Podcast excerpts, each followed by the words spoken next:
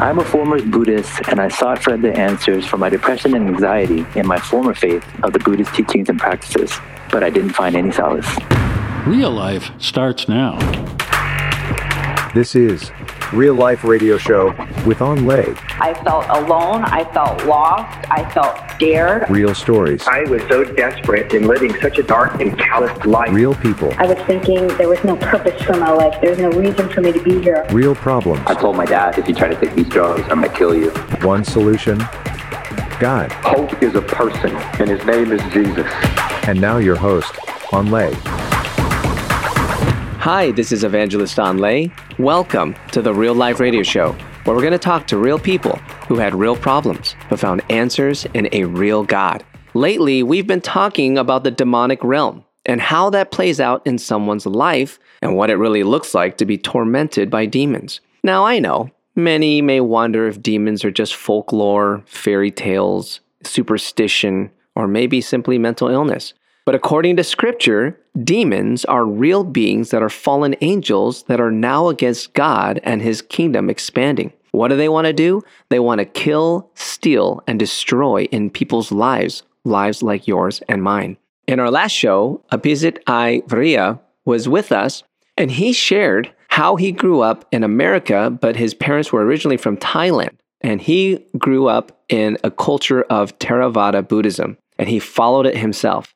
When he was younger, he was Buddhist culturally, but later on in life, he was really struggling with anxiety, depression, and hearing like evil spirits, seeing evil spirit phenomenon happen in his family that was verified with his brother and other family members. But later on in life, he was really struggling with depression and anxiety, and he really became a stronger Buddhist. He really leaned into that. Today, he's going to share more about what the monks taught him as he was trying to get out of the cycle of depression and anxiety he was finding himself stuck in. Ide welcome back to the show. Thank you, Anh. It's great to be here. Really appreciate it. Yeah, I well, we appreciate having you back because I know that you're sharing personal, sensitive details of your past, and I wanted to thank you for being open and honest and sharing these personal things with us. Now, in our last show, you were talking about learning to get set free from anxiety and depression from diving into Buddhism. But I understand that you did get diagnosed with mental illness.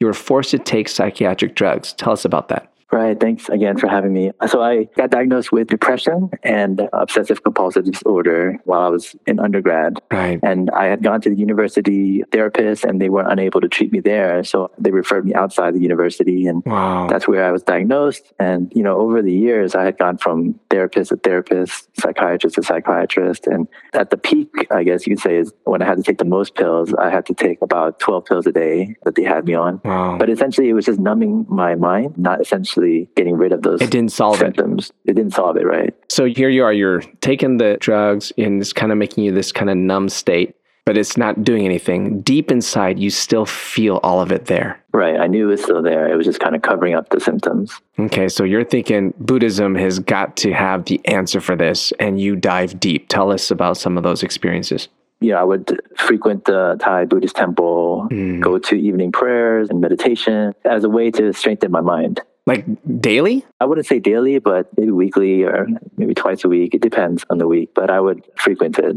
I tell me a little about the monks. You were asking them questions about depression and anxiety. What were their answers for that? I'd say the answers was in strengthening your mind mm. and increased meditation and just kind of controlling where your thoughts go and just trying to keep your thoughts in the present moment versus just in other places. And that was kind of the mm. ultimate solution that I got from them. Did it work? I mean, what were you doing to try to do that? Tell me your experience with that. I mean, definitely I tried. I mean, meditating not just at the temple, but at home. And again, praying to Buddha and asking for help, mm. uh, things like that. And it didn't help. It didn't, it didn't help. It didn't help. So you probably start getting frustrated at this point. Yeah, frustrated, feeling like, am I going to deal with this the rest of my life? Wow. These kind of thoughts. Now, I understand in all of this meditation and all this stuff, you started having even more encounters with dark spirits that made you really ask the monks for help to get away from these dark spirits. What did they say? Yeah, so essentially, you know, the, the experiences with these spiritual encounters,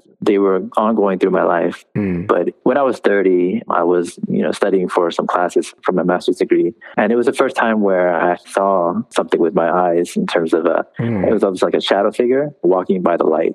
I paused and I was like, okay, what's going on? I thought someone was there. There's no one there. And that led me to go talk to the monk and explain what I had just seen. What did you tell him? Because I just told him, hey, like I was at my parents' house, I was going to study, and I saw the shadow kind of go past the light and ask him for answers, like what is it and what can I do to get rid of it? What did he say? Well, he gave me advice and he explains that in Buddhism, there's a belief that spirits can't go on to the next life if they don't have enough merit, meaning they didn't do enough good deeds in their life. Merit. So I said, okay. And he told me essentially, what I can do is I can share my merit with the spirit. Interesting. And he said, go back to your home and meditate. And as you're meditating, just offer to the spirit to share your merit. Whoa. He's telling you to engage with the spirit now, almost welcoming the spirit and trying to give something within yourself to this spirit. Is that right? Essentially, yeah, that sounds about right. Oh my gosh. So, I mean, from what I know, that's not good. Okay, so what happened? Like, what happened?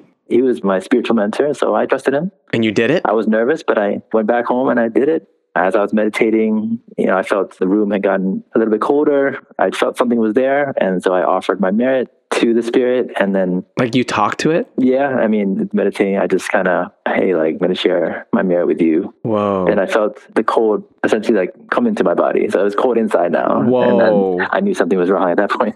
So basically, you're sitting there and you're feeling this coldness Yeah. enter into your body, This is not good. Yeah, something's wrong. and you're like, okay, this is not good. So do you go back, like, and you're like, what the heck's going on? Like, what did you do from there? Yeah, I mean, from that point on, I knew something's wrong, but I went to go check with my parents and said, Hey, are you guys cold? And they said, No. Why? And I said, Never mind. And for the next two weeks, I was just constantly cold. I mean, Oh man, my friends could be in t shirts and shorts, but I was in my jacket and my hat and my gloves indoors sometimes. And weird. the spiritual activity picked up in my home where I just felt like something was there. I felt the presence there. I heard footsteps. And so I ended up even having to leave the house. It was just pretty intense at that time. So you ran away from the house thinking you're running away from this spirit. Yeah, I tried to get away. I actually went to go spend the night at my friend's apartment who lives at the university. It sounds like you were being tormented at this point after this whole thing happened. Yeah, very. You know, I was on my friend's couch and then I actually saw the spirit figure there. So I ended up leaving because I didn't want it to bother my friend now. And I ended up going to the temple to sleep Oh my at the. Buddhist temple, getting help from the monk and the monk to pray for me and do the Buddhist holy water for me. And he said, if it doesn't stop, you can come back in a few days. Wow. And I did that because it didn't stop. And it's getting worse, basically, at this point. Yeah, pretty much. So I understand over time, since you're in America, you heard about Jesus and you were invited to church. Tell us about that. Yeah, that goes back to my undergrad days where I first heard about who Jesus was. Uh, you know, initially it was in the form of debate. You know, people would tell me about why I should follow Jesus, and I would tell them why Buddha is better. Yeah. And it would be like that kind of engagement. But I remember there was a clear moment when a friend actually sat me down and when she was talking, my sense was she really believes what she's saying about Jesus. Hmm. And she really thinks it's important for me to know. So I actually took the time to let her speak and listen. Hmm. And after she shared with me who Jesus was, you know, I told her who Buddha was afterwards. But I just remember that moment, that moment stuck with me. What did she say? I'm curious. What was she telling you? Do you remember?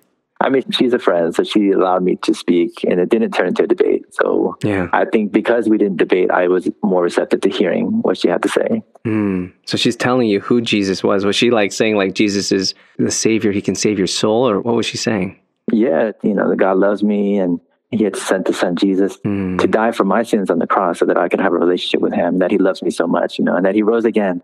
She told me the, the story Mm. about who Jesus was and what he did for me and, you know, that he wants a relationship with me. Okay. And so I listened, but I'm just like, okay, yeah, like that's a nice story, you know, that's kind of how I took it. Right. So you're kind of perplexed. You're like, this is like, you guys are all like a bunch of Santa Claus people, right? That's nice, but I can't relate. Yeah. You know what? Let's stop there.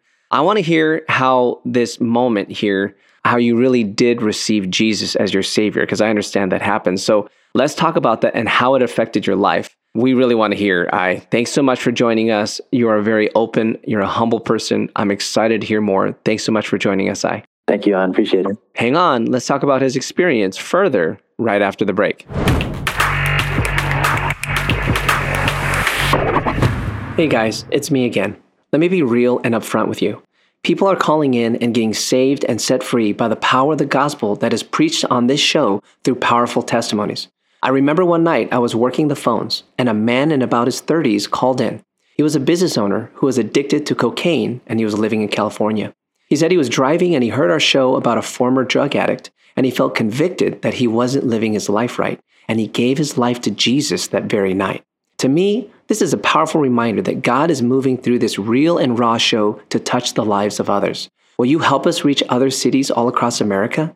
You may be able to donate maybe $5 a month, maybe 10, some maybe 25, maybe more. Anything helps. Help us to spread the gospel to America as we are believing for a great harvest of souls for the kingdom of God in this time and in this era. But we can't do it without you. Don't just sit there. Go to awakeningthenations.com and join the movement to get these testimonies to help others. More real life starts now. Welcome back to the show where we're going to go deeper into what you just heard. So, what do you think about this? That is a crazy testimony to hear the reality of the darkness I experienced. And what was even more wild was the advice he got from the Buddhist monk. I think as we're hearing this, we're learning more about the spiritual realm, that not all spirituality is clean nor good. After his chilling account of welcoming and greeting the spirit, everything got worse. That tells me something clearly. There are such things, what the Bible calls unclean spirits. And these things really messed up things for Ide. I mean, his mentality, anxiety, and depression, they only got worse, more intense. It's written in 1 Corinthians chapter 10, 19 through 20. And this is Apostle Paul. He's saying, What am I saying then? That an idol is anything? Or what is offered to idols is anything? Rather, that the things which the Gentiles sacrifice, they sacrifice to demons and not to God and I do not want you to have fellowship with demons.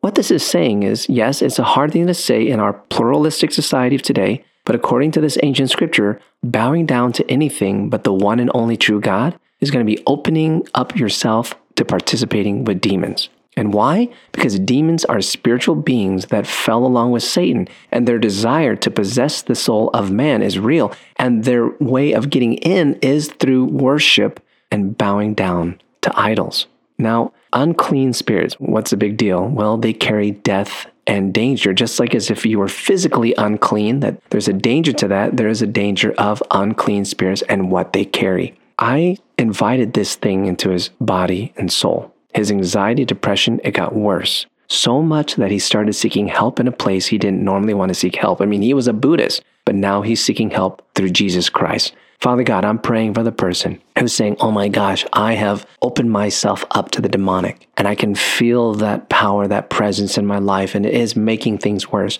Right now, in Jesus' mighty name, we rebuke every power of darkness in anybody's life right now who's listening. In Jesus' mighty name, we command that thing to go. And Lord Jesus, we welcome you to come into our lives, into our spirits, and to clean us out in Jesus' mighty name. I hope you're blessed by this testimony, and I know that your life was touched. Did you know we have a Facebook page? Just search for Real Life Radio Show on Facebook and find out more about Real Life Radio guests, schedules, and events. That's Real Life Radio Show. See you next time.